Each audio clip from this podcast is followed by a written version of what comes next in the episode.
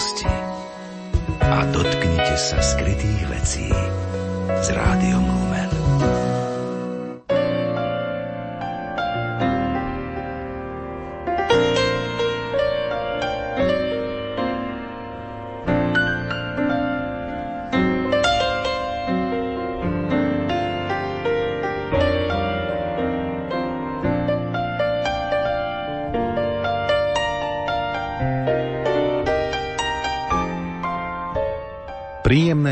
Popoludne, milí priatelia a priaznivci poetickej literárnej kaviarne. V júnovom vydaní sa budeme venovať téme Prvej svetovej vojny v slovenskej literatúre, pretože v júli si pripomenieme z té výročie začatia tejto smutnej udalosti v dejinách ľudstva. Do dnešnej poetickej literárnej kaviarne prijali moje pozvanie dôstojný pán, riaditeľ Rádia Lumen Juraj Spuchľák, herec a recitátor Jozef Šimonovič, a herec, recitátor a autor poetickej literárnej kaviarne Juraj Sarvaš. Príjemnú nasledujúcu hodinu vám od mikrofónu želá Marek Fajnor.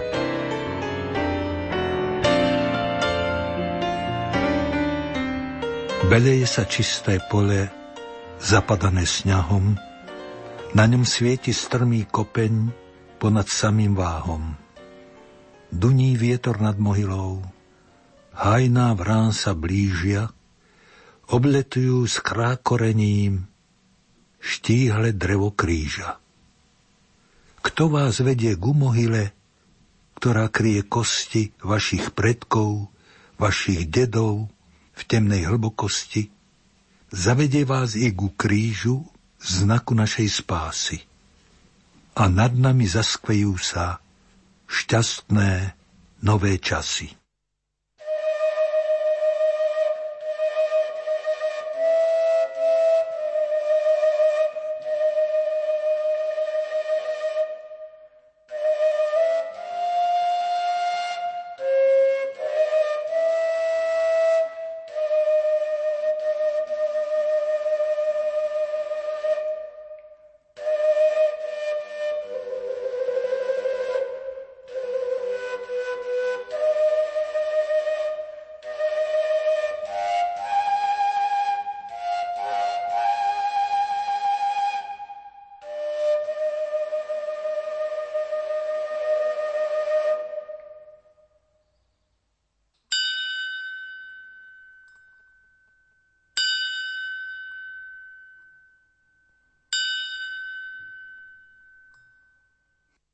Vítajte pri počúvaní poetickej literárnej kaviarne, milí priatelia.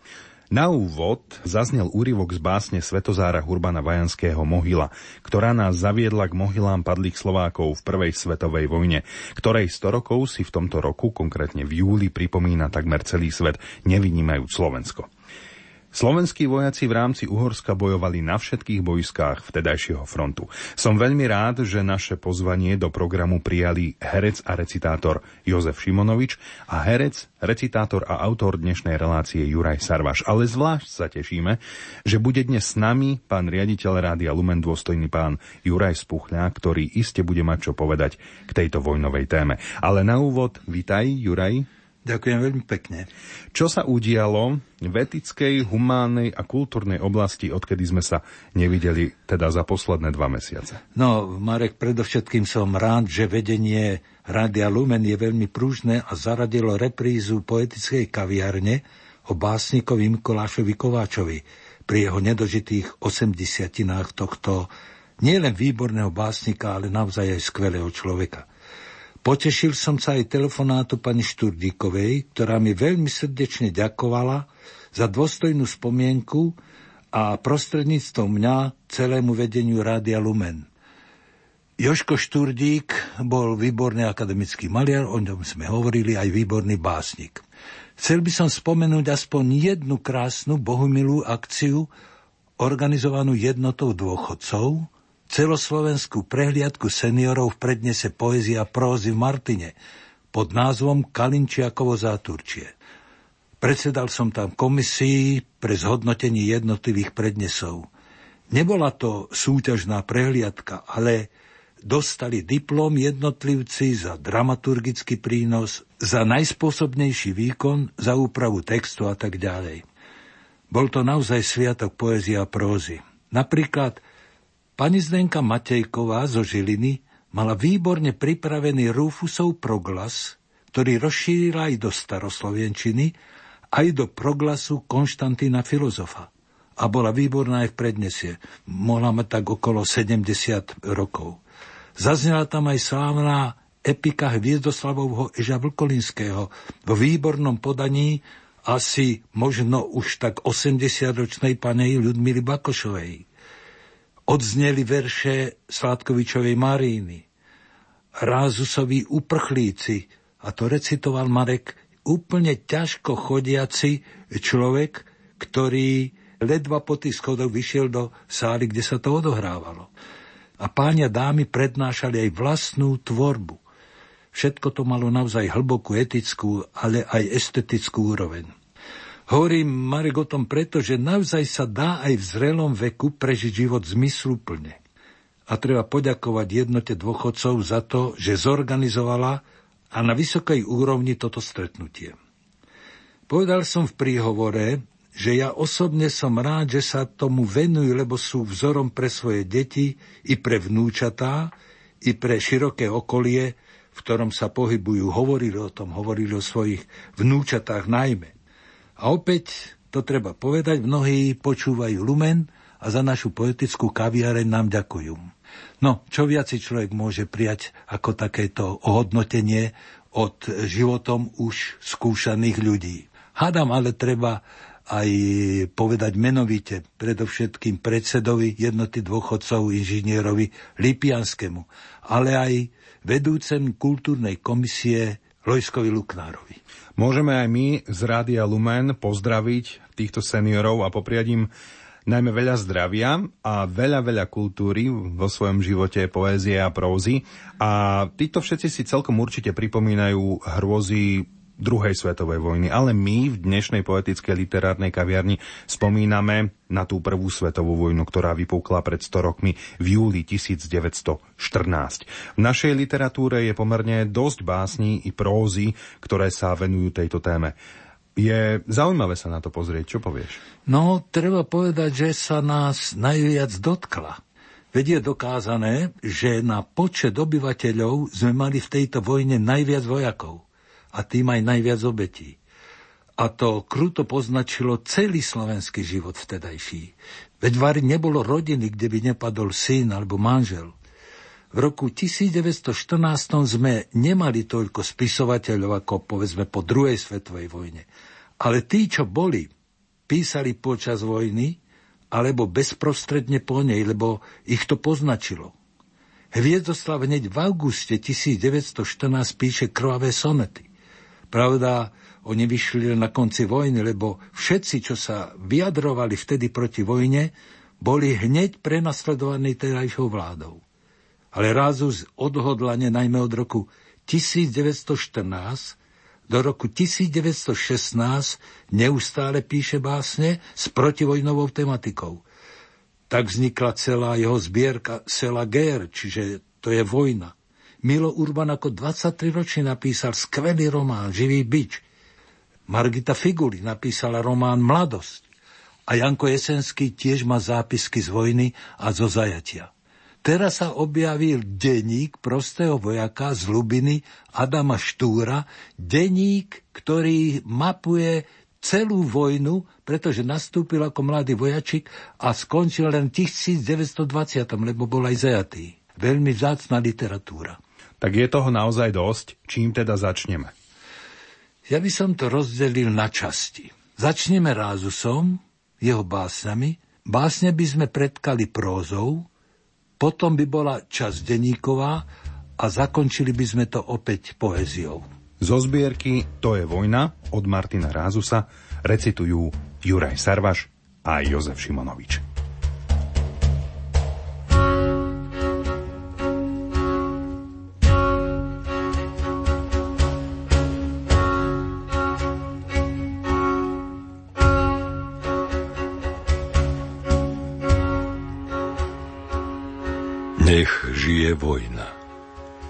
Meste huk. Po meste zhon, húf veľký tiahne pochodom, nech žije vojna. Na čelo toho pochodu hľa odvážny syn východu. Nech žije vojna. V tom čiernom zraku blčí vstek tak kráča ako pravý rek a za ním more vzbúrené. Hej, napred, všetci ideme, nech žije vojna. Kto nesúhlasí, beda mu. Pred jeho domom zastanú a on snáď ani netuší, keď razom okná nakusí. Nech žije vojna. I kto by ostal netečný, syn východu, keď zareční, čo vládze k pluku ponáhľa, za očinu a za kráľa, nech žije vojna plač.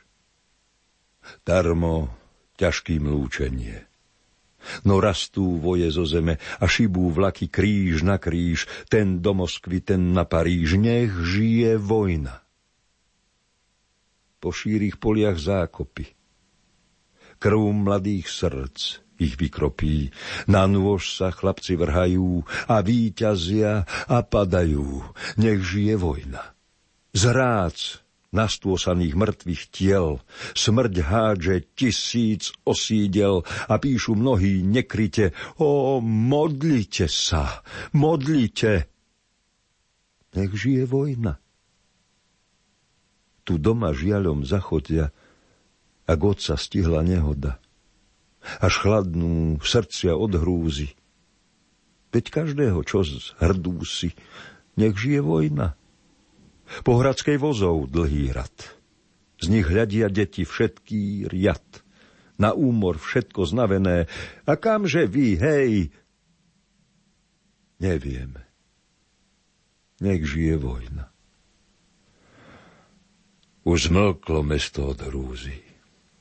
Veď každého, čo zhrdú si. Tiež zmizol muž, syn, tej zas brat. Kým inde za stôl sa dá hlad, nech žije vojna. Len odvážny syn východu sa ešte nemá k odchodu. Má obchod, pekné zásoby a dnes sa na tom zarobí. Ak siahne vrchnosť z pokusy, on tovar predať nemusí. Nech žije vojna. Tu chýr, že nových odberú. Strach. On tiež musí, podmieru.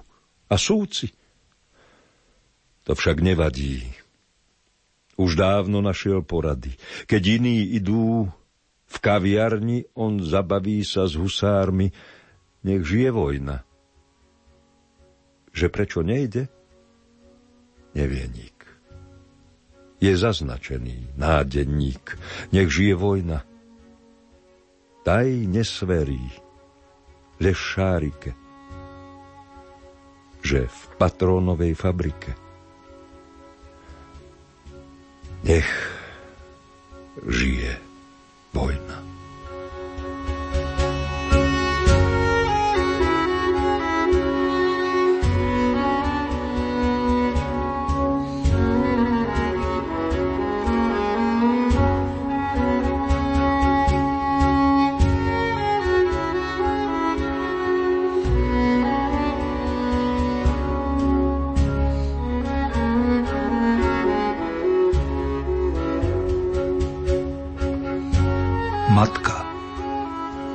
Stanica pustá, stanica tichá, iba tie drôty, čo stonú. Ženička v kúte schúdená čupí, nikto sa neobzrie o ňu. Trasie sa zimou, zďaleka prišla, predvčerom písal syn z boja, ako tej noci, že má prejsť krajom. Víte, že mamička moja. Pohla sa ráno. V batvušte vzala voľačo bielizne stravy, záveje, skoro zhynula cestou. Len či sa ten vlak tu staví, koho sa pýtať? Opodial vojak na stráži, mračný jak v hneve, podíde k nemu. Nevedia, prosím. Stisne len plecom, že nevie. Zatiahne vietor, štipľavý vietor, z krv sneh si punky líže, na zvonku cin, cin, chvíľka vlak hrmí, po vozňoch červené kríže. Aké to tváre hľadia z tých okien, ani vosk žltučké, chudé. Bože môj, kto len za všetko toto zodpovie na tvojom súde? Vychodia hviezdy, jagavé hviezdy, bielučký mesiaca díva, skráhnete, kto si pojme ju, keď je sama jak pribojazlivá. Sieni dym, výpar nápoja, ale teplučko skoro jak doma. Ľudia tu aspoň zo pár slov stratí, sú to tiež li ona. Dochodia vlaky, odchodia vlaky, s nimi tu zdraví, tam chorí, polnoc už prešla, ženička trpne, len už ten, ktorý je, ktorý. Zhášajú svetlá. Berte sa domov, do svitu nemáme vlaku. Musí von. Vezme batvoštek a tam zloží sa pri palesáku pod snehom krovi, pod snehom polia, v diaľavi končiare biele, domov. Ba, čo ich hladom a chladom trasie sa na celom tele. Za každým krokom brždí sneh stuhlí do svitu žiadného vlaku. Ženička verne obchodí ten svoj batvoštek pri palesáku. Stanica vzrušnie, stanica stíchne, Vlaky idú tak ako včera. Skoro si matka biočí oči, syna však nenavyzerá. Vychodia hviezdy, jagavé hviezdy, bielučky mesiaca díva, posledný vlak zazodiachal, prázdny, a von noc chladná a clivá. Podúva. Domov, kde by šla, aj tak po ceste len znaku. Počkám ho ešte do rána, počkám, čo hneď tu pri palesáku. Oprie sa a hľa, rušen sa rúti a syn jej oproti kýva. Mamička moja, mamička drahá, na šťastnú mesiaca díva. Pod snehom krovy, pod snehom polia, v diaľave končiare v bielom. Do rána závej pri palesáku nad chladným matkyným telom. V smutočnom domku na stole karta, dedina celá ju viní. Nový vzkaz došiel mamička s Bohom. Ideme, ale v kraj iný.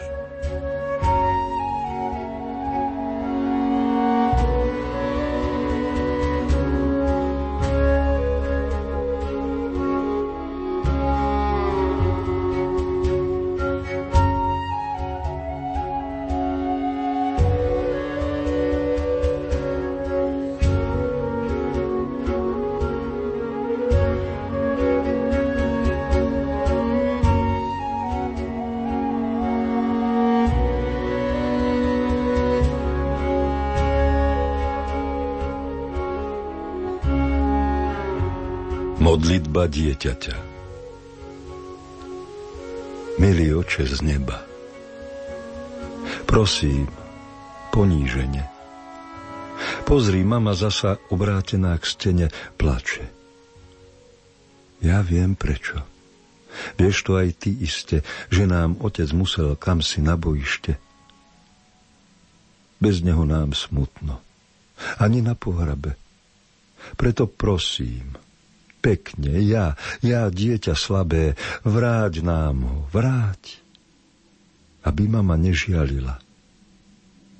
Pohroz, Predsa veľká, veľká tvoja sila. Mama vraví, keď chceš, skrotíš každú šiju a ver, mrsko i len, keď sa chlapci bijú. Povedz to tým veľkým. Musí prestať zvada. Otca pustia domov, mama bude rada. A ja ešte ako? Dám mu i čo nemám. Veru si ho nikdy, nikdy nenahnevám.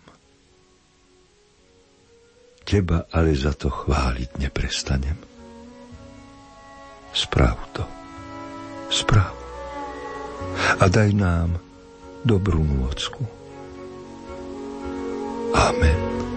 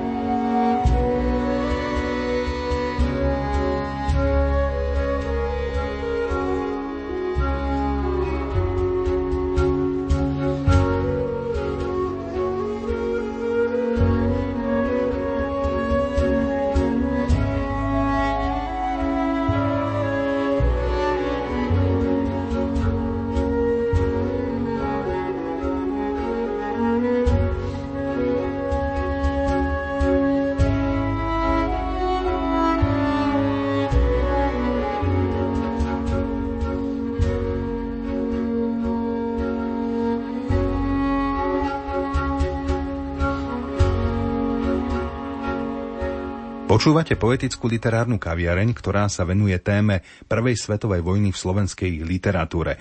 Juraj, keď sme pri Prvej svetovej vojne, ty si vlastne okúsil túto vojnu, v podstate si obliekal 7 mesiacov uniformu rakúsko-uhorského vojaka, vybuchovali pri tebe granáty, plazil si sa s puškou na chrbte, strieľal si. No, vojna ako reveň, ako sa vraví. A bolo to vo filme 44, ktorý napísal a režiroval legenda filmu Páľo Bielik. Bolo to napísané podľa skutočnej udalosti, keď na konci vojny sa vzbúrili slovenskí vojaci, chceli už ísť domov a z nich 44 postrieľali bez súdu. Hral si hlavnú postavu Viktora Kolibca. Áno, a bolo to naozaj ťažké filmovanie, ale robil som to značením a veľmi rád išlo o hrdinskú postavu. Pravda, ja som tých bojových filmov robil strašne veľa, stopy nasytne, generácia, zajtra bude neskoro a tak ďalej, ale tento bol najväčší film.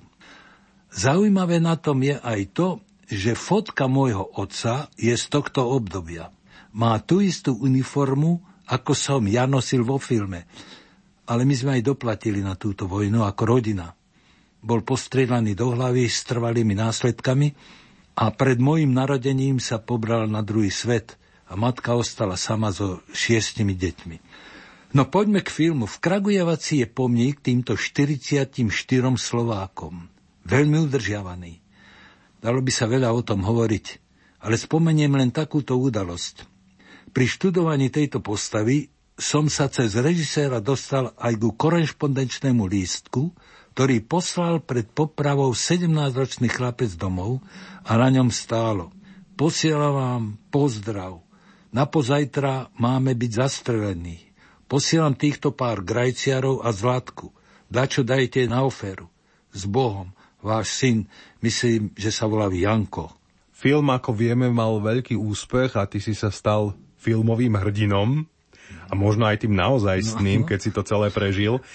Pocítil si pri filmovačke, aká je nezmyselná vojna? Áno, vieš, prežili sme to úplne do kosti, lebo sme všetko filmovali v exteriéri. Keď bolo treba sa hodiť do vody, tak som sa hodil do vody. Pocítil som strelbu granátov. Vybuchovali pod nami delobuchy. Keď som prežíval ako chlapec druhú svetovú vojnu, tak som si určité veci vybavoval aj počas tejto filmovačky. Ale bola to robota s panom Bielikom úžasná. Neodpustil nič. Spýtuješ sa, či som to prežíval, tento nezmysel vojnový. Áno. A hneď som si spomenul aj, aj na Pavla Orsága Hviezdoslava, na jeho krvavé sonety. Tak si ich teraz vypočujeme v podaní Juraja Sarvaša a Jozefa Šimonoviča.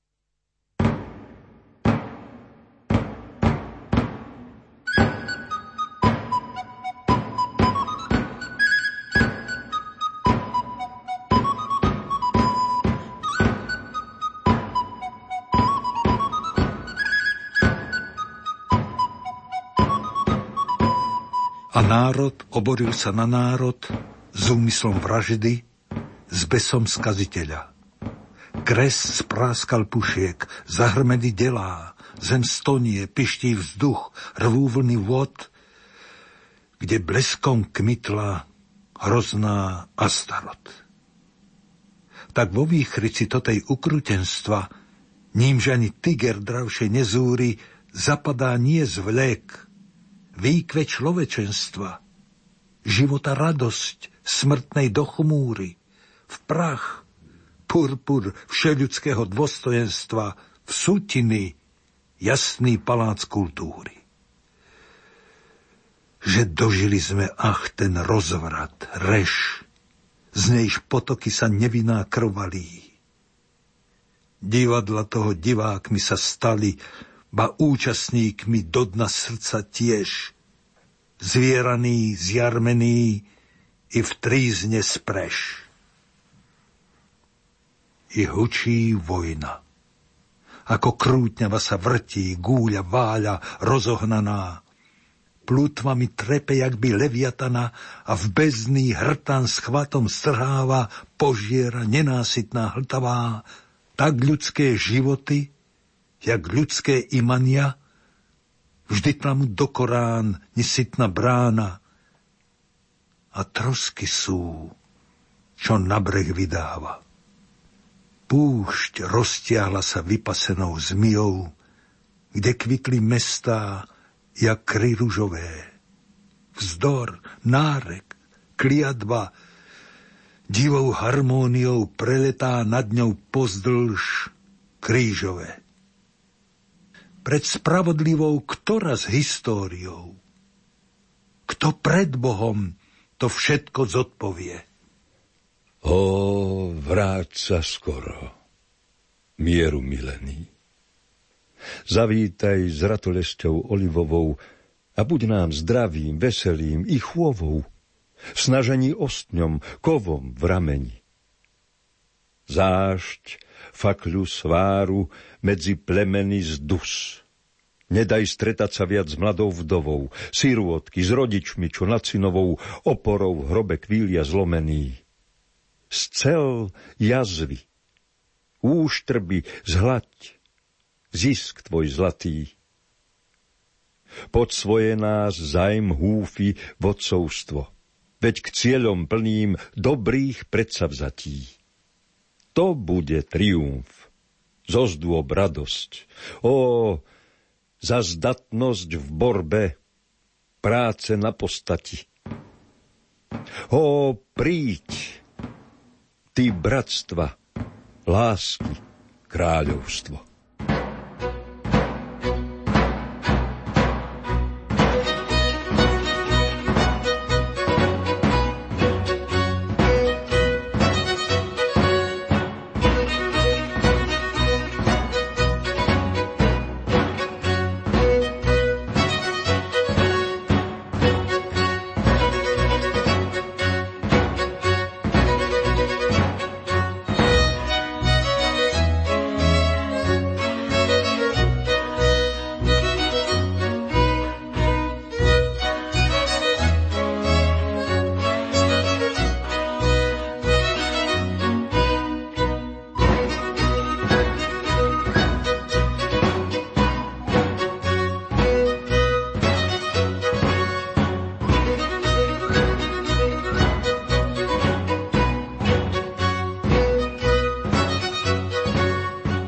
Počúvate poetickú literárnu kaviareň, milí poslucháči. Ja som veľmi rád, že môžem privítať dôstojného pána, pána riaditeľa Rádia Lumen, Juraja Spuchliaka u nás. Dobrý deň. Dobrý deň. Pán riaditeľ, dá sa povedať, že vediete najhumánnejšie a najmorálnejšie rádio. Vaše vysielanie má etiku, zdôrazňuje ľudskosť, citlivosť a pritom nie je stereotypné. Programová štruktúra je rôznorodá a určite vy ako duchovný pastier na to dbáte, na tieto hodnoty. Povedzte, ako je možné, že ľudstvo keďže máme tému Prvej svetovej vojny, stále a stále vyrába hrôzostrašné konflikty. Prvá svetová vojna si vyžiadala viac ako 60 miliónov obetí. Aký máte na to názor, na toto nepekné obdobie v histórii? Uvedomujem si spolu s múdrymi ľuďmi, ktorí spomínajú o hranici medzi dobrom a zlom. Že tá hranica nesmeruje niekde na mapách alebo cez pohoria, cez rieky, ako zvykneme vnímať hranice štátov, národov alebo regiónov, ale hranica medzi dobrom a zlom ide cez ľudské srdce. A to rozhodovanie, dilémy každodenného života pre dobro a pre zlo, boj so zlom v ľudskom srdci je rovnaký. Benedikt XVI spomína, že Zatiaľ čo boj o lepšie životné podmienky má svoju kontinuitu v dejinách ľudstva, osobitné dejiny zažíva zápas medzi dobrom a zlom v srdci každého človeka od jeho narodenia až po odchod do väčšnosti. A preto nemožno niektoré otázky riešiť z hľadiska dejín, ale každý človek si ich musí vybojovať sám. A pretože sa to nepodarí vždy, preto vždy hrozia vojny, preto neustále treba pracovať na zmierení medzi ľuďmi, aj na zmierení sám so sebou. Každý človek sa musí usilovať byť poctivý aj v tomto zápase. A preto každé zrnko dobrá je potrebné si vážiť. A z tohto pohľadu vidím aj zmysel nášho rádia upevňovať v srdciach pokoj a upozorňovať na tú hranicu, tenkú hranicu medzi dobrom a zlom v ľudskom srdci. Vy pochádzate z nádherného kúta Slovenska z ktoré dalo veľa duchovných osobností tomuto národu. Bernulák, Hviezdoslav, Jege, Janko Matuška, autor hymny, Rudolf Dillong, slávny básnik, básnici Borin, Florin, až po vedca spisovateľa Tonka Habúštiaka. K prvej svetovej vojne sa kriticky postavil aj Hviezdoslav, prozaik Milo Urban, Margita Figuli. Čo je také podmaňujúce a inšpirujúce na oravskej prírode a Orave a Orava v ponímaní aj tej prvej svetovej vojny? V období prvej svetovej vojny sa podmienky života na Orave veľmi neodlišovali od tých, ktoré determinovali jej vznik alebo osídľovanie. Ale zároveň spoločenské podmienky a vzťahy voči vrchnosti boli podobné. Jednak chudoba spájala ľudí. To znamená, že napriek veľkej biede tam neboli veľmi veľké sociálne rozdiely a tie otvárali srdcia ľuďom pre vzájomné vzťahy. To znamená, že každý bol odkázaný na druhého v mnohých okolnostiach života. Na suseda, na svojho brata alebo sestru, na manžela, manželku, na svojho starého otca alebo starú mamu. To bola jedna rovina. Druhá bola tá, že určitá neúrodnosť pôdy alebo klimatické podmienky neumožňujúce veľký hospodársky rozvoj umožňovali postaviť sa zo strany vrchnosti voči tým, ktorí osídľovali Oravu dosť veľkoryso, keď im nepredpisovali dane ako iným, ale zároveň nedávali peniaze na budovy alebo inštitúcie, ktoré mali celospoločenský charakter, a tak si to museli oni zabezpečovať sami. A preto vedomie spolupatričnosti aj odkázanosti na seba vytváralo priaznivé podmienky preto, aby sa navzájom vnímali ako užšie spoločenstvo, podľa môjho názoru, než inde, hoci tam boli zas inde väčšie možnosti na rozvoj. Je veľmi zaujímavé, že z Horavy pochádza také množstvo osobností, ktoré sa tak nádherne, aj cieľene, aj e, veľmi múdro postavili k rôznym strastiam Oravčanov. Zažil som rozdiel v ponímaní prístupu ku môjmu povolaniu v rozhodovaní sa mladých ľudí v minulosti, kedy bolo ťažšie sa rozhodnúť, alebo riskantnejšie sa rozhodnúť pre kňazskú službu a v období slobody. V tom zmysle, že mladenec, ktorý sa rozhodoval v minulosti, že sa prihlási do kňazského seminára, tak musel rátať s určitými negatívnymi spoločenskými dôsledkami pre celú rodinu. A preto si logicky svoje rozhodnutie zvážil, či je naozaj dobré tam ísť. A keď už tam bol, tak dbal o to, aby to miesto, ktoré obsadil si, aj zastal. Aby teda urobil všetko potrebné preto, aby nemusel odtiaľ odísť. A podľa môjho úsudku podobný efekt mohol byť práve pri rozhodovaní o tom, či z tej ktorej rodiny pôjde niekto študovať, lebo to znamenalo hmotné obety práve v minulosti, kedy títo velikáni a umelci i veľké osobnosti z Oravy vychádzali na štúdia. A oni si boli veľmi dobre vedomi, koľko to všetkých stojí. Nielen užšiu, ale aj širšiu rodinu. A to bola podľa mňa silná motivácia lásky a spoločenstva a zodpovednosti za tieto obety. A preto sa zmobilizovali títo ľudia určité predpoklady pre citlivé vnímanie prostredia vytvárala aj orávská príroda, povahy ľudí a tejto citlivosti sa myslím si nikto z nich nezriekol, aj keď niekedy počas dospievania mohol ako si ísť na bok alebo dať sa očariť svetom, ktorý práve prežíval a v ktorom sa nachádzal, vždycky sa vrátil naspäť. Ako ľudia na Orave prežívali prvú svetovú vojnu? prežívali ju pomerne ťažko, pretože ak si predstavíme, že v každom 8. dome, napríklad v mojej obci Oravská Polhora, odkiaľ pochádzam, to bolo 80 ľudí, ktorí zahynuli a nevrátili sa. V susednej obci v Rabčici 72, alebo v Rabči 54, či v Sihelnom 45 ľudí, mužov, a to boli mladí ľudia, alebo v zrelom veku. Okrem toho pri ťažkostiach spojených so snahou obsadiť z polskej strany aj našu obec. Tu tiež zomierali ľudia, boli ťažko zranení. Tak to bol veľmi vysoký počet ľudí, ktorí chýbali v tých domoch. A nielen pri práci na poli, ale aj v srdci ľudí. Preto ľudia subjektívne oveľa ťažšie vnímali prvú svetovú vojnu ako napríklad neskôršie roky aj druhú svetovú vojnu z tohto hľadiska. Tieto ťažkosti boli spojené aj s prežívaním rozličných epidémií alebo chorôb či nepokojov, ktoré zavládli bezprostredne po skončení Prvej svetovej vojny. Aj poslucháči Rádia Lumen sú veľmi citliví aj na spätné väzby na program Rádia Lumen. Aká je teda podľa vás tá spätná väzba našich poslucháčov? Juraj chodí veľa po Slovensku a prináša dobré správy, ako to vidíte vy.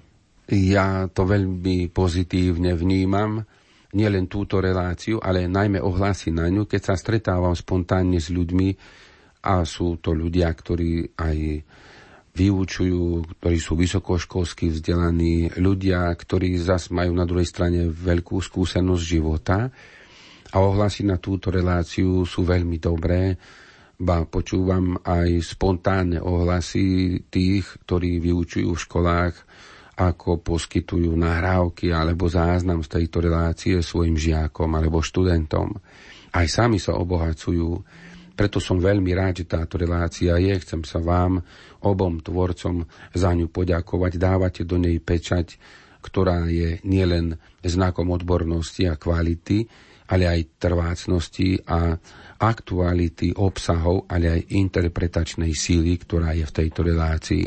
Preto som veľmi rád, a ďakujem aj za pozvanie do tejto relácie. Som veľmi rád, že máme túto reláciu a ďakujem Pánu Bohu za to, že, že ste prišli ku nám, že ste túto službu aj ponúkli a zároveň aj prijali tie podmienky, ktoré sme vám ochotní a schopní poskytnúť tu v Rádiu Lumen. Veľmi pekne ďakujeme aj my, pán riaditeľ, aj za tú možnosť, ktorú máme na vlnách Rádia Lumena, aj za to, že ste prišli do dnešnej poetickej literárnej kaviarne porozprávať aj na tému Prvej svetovej vojny. A ak my môžeme poprosiť, aby ste do vašich modlitieb, ktoré odriekate aj v programovej štruktúre rádia, zahrnuli aj nás našu poetickú literárnu kaviareň. To môžem slúbiť, nech vás Pán Boh požehnáva.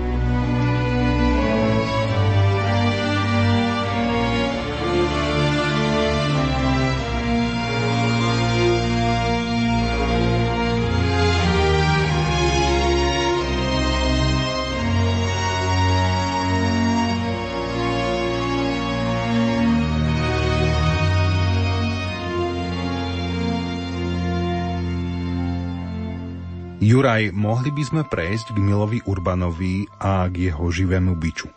Čo si z neho vybral? Vybral som ukážku, ktorá dokumentuje práve vnútrozemie, ako sa tam vtedy žilo a ako tá nezmyselná vojna ničí ľudí. Ľudia zomierali od hladu, ale najdu sa aj bezsitní, ktorí vlastne na tej vojne zarábajú. Úrivok z románu Živý bič číta Jozef Šimonovič.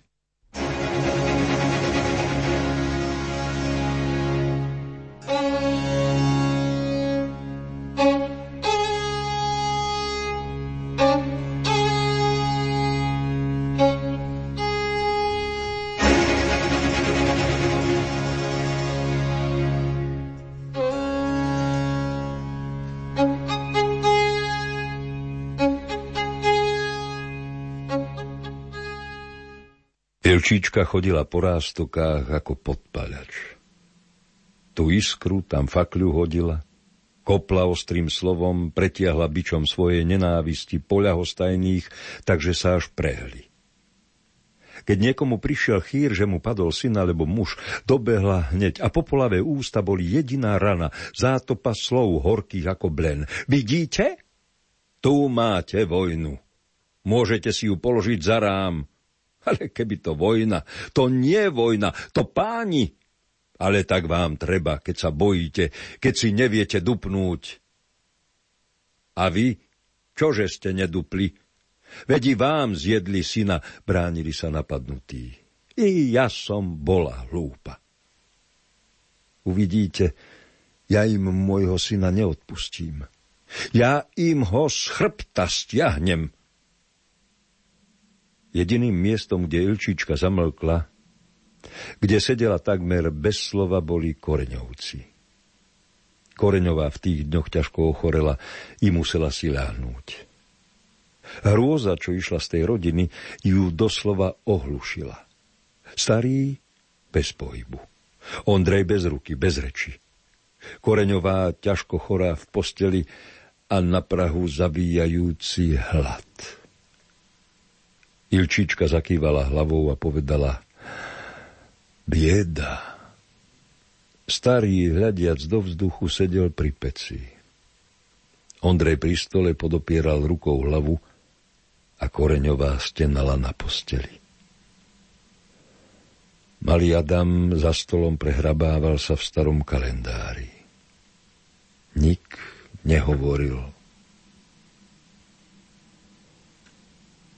V izbe sa rozhostilo strašné ticho, rušené časom len stenaním matere. Jedného takého dňa na poludne Koreňová s námahou zašeptala. Tak by som jedla brinzové halušky. Ustrašená, odchodiaca z tela, Kľakla si posledný raz, ako na prahu rodičovského domu, vystrela ramená i zaprosila. Tak by som jedla brinzové halušky. Bol to malý smiešný súčet jedného života. Nič viac si nežiadala tá žena, ktorá skoro 60 rokov drhla život. Nič viac. Len trošku brinzových halušiek – a predsa.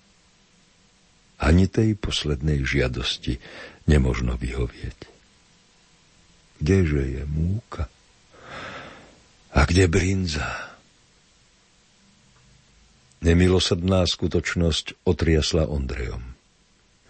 Pozrel na oca i videl dve veľké slzy kotúľať sa po jeho tvári. Odrazu vstal a šiel sťa opitý rovno k Áronovi. Vošiel do sklepu. Áron vedel, že je nemý. Dal mu cerusku papier a Ondrej Koreň ťažkým tvrdým písmom napísal naň. Pol kila múky a prinze. A čo si myslíte, človeče? A zda ste sa len nezbláznili? Ale Ondrej Koreň pozrel na ňo takými strašnými očami, že každý odpor, každá výhovorka zdala sa márnou. Prst položil na papier ako mocný, živý výkričník, ktorý obratom ruky môže sa stať smrtiacou zbraňou. Haron strpol ako žaba pod pohľadom hada. Potľapkal Ondreja po pleci a udobrujúc ho povedal Nebojte sa, pre vás ešte nájdem. O chvíľu Ondrej Koreň mal múku i brinzu. Ilčička prišla, navarila brinzových halušiek, položila na misu i podala ich Koreňovej. Koreňová posediačky prijela misu. Chytila lyžicu, podniesla ju k ústam, Vidiac na nej brinzové halušky usmiala sa ešte, ale vložiť do úst nevládala. Ruka jej klesla a ona so šťastným úsmevom na perách odišla spomedzi živých. A misa brinzových halušiek, ktoré si tak žiadala, ležala pred ňou ako čudné zmierenie života so smrťou.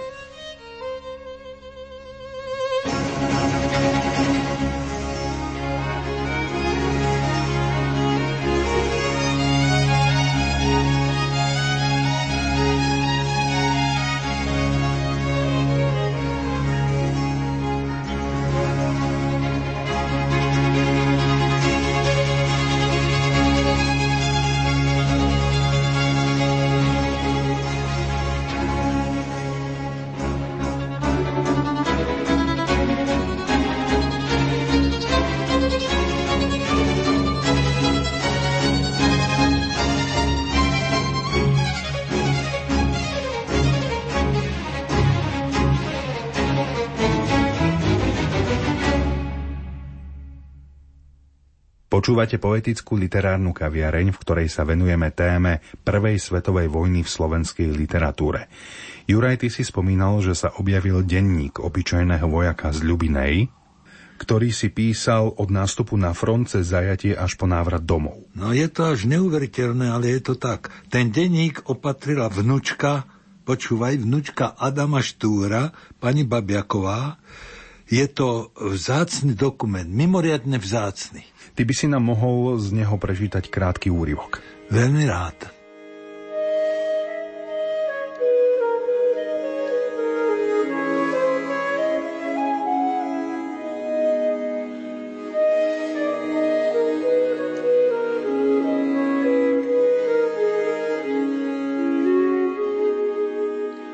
Tak prišiel už aj na mňa rad. Zebrali ma ako 19-ročného zavojáčika prišla doba, v ktorú som sa už musel poberať k svojmu 72. pešiemu regimentu do Prešporka. Smutný to bol čas pre mňa, bar som aj tak dosť mladý, odchádzal som, a len moju starú matku i z najmladšiu sestru doma som zanekával. Veru slzy mi chodili po očoch, že tak človek musí ísť ani čo hovedo na bytúnek. Nepomohel si ani otec, ani mat, len sa už musíme tam poberať za týma, ktorí sa nestarali ako nás kerého rodičia vychovávali, len im hotových nás odebrali otcovi a matke. Adam v zápisníku spomína na jeden ústup rakúsko-uhorského vojska pred napredujúcimi Rusmi, kde potom rakúsko-uhorskí vojaci ostali tábory v dedine Troščance. Už sme si varili každý vo svojej šálke, čo sme kedy mali. Rusi už zbadali. Granáty a šrapnere počali padať ako zrelé hrušky zo stromu. Rusov sme odrazili. Strelba silná trvala pár hodín, čo sme Rusov premohli a sme ostali trochu vpredu.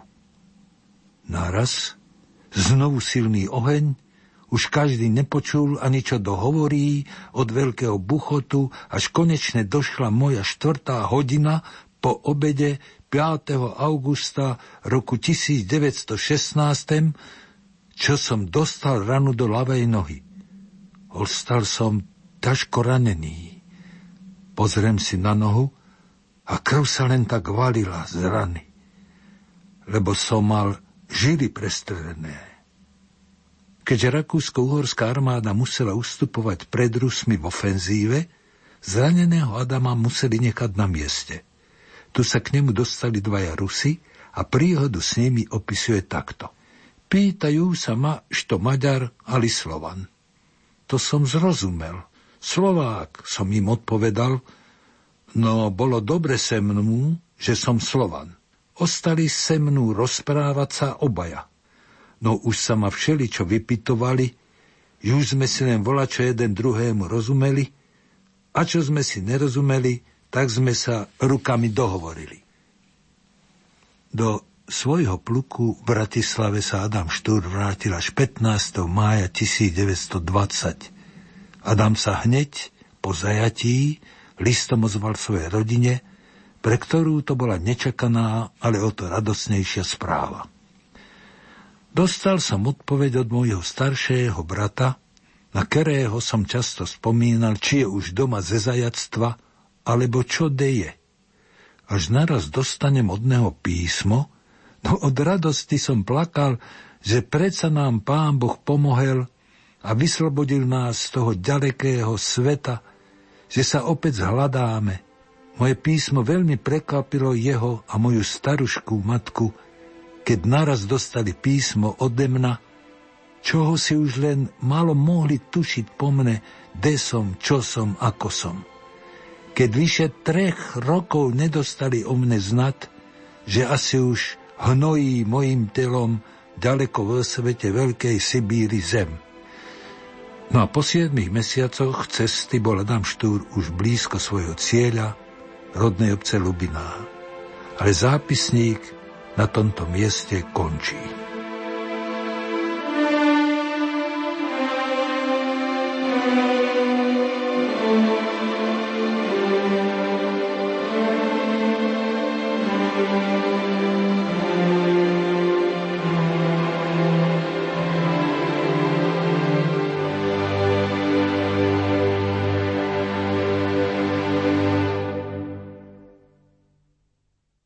Priatelia, počúvali ste poetickú literárnu kaviareň, v ktorej sme hovorili o Prvej svetovej vojne v slovenskej literatúre.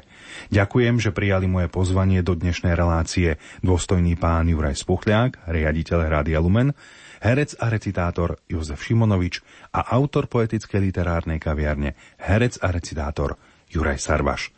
Na dnešnom vydaní spolupracovali od techniky Matúš Brila a Marek Grimovci a hudobná dramaturgička Diana Rauchová. Našu spomienku na neslávnu etapu ľudstva Prvú svetovú vojnu by sme mohli uzavrieť poéziou Martina Rázusa. Príjemný zvyšok nedele vám od mikrofónu želá Marek Fajnor.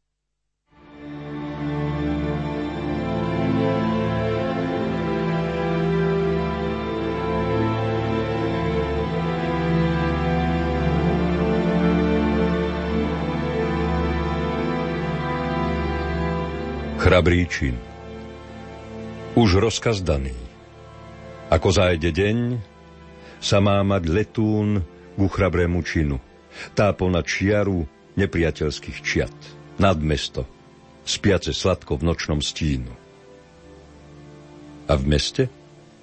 Tu tiež rozkaz vydaný. Po uliciach sa svetlo nerozsvieti a všetky okná treba pricloniť.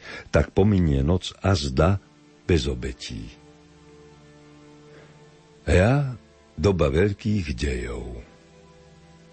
Leží hrôz.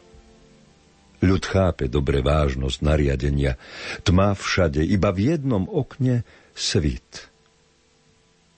Pri lampe sliepňa starká. Starká žena. Tá hlava ani jabloň v rozkvete. Sen nechce sadnúť na jej víčka chvejné. I ľahla už, no ťažko miesta nájsť, od času iba nad ránom, keď zdriemne. Nuž, roky. Veru nech nik nemyslí, že vojna. Ona dávno mimo prúdu, vie olej, múka, všetko zdraželo. Však dumá, či jej skoro spievať budú. I teraz, hľa, Hľa číta peniaze pre žiadosť, ktorú jej snáď neodrieknú, keď trpkým bol ten život, trpkým dosť vraj, aspoň kázeň chcela by mať peknú. A jak si číta, v diaľnej diaľave sa znáša letún ku chrabrému činu, tá ponad čiaru nepriateľských čiat, nad mesto spiace sladko v nočnom stínu.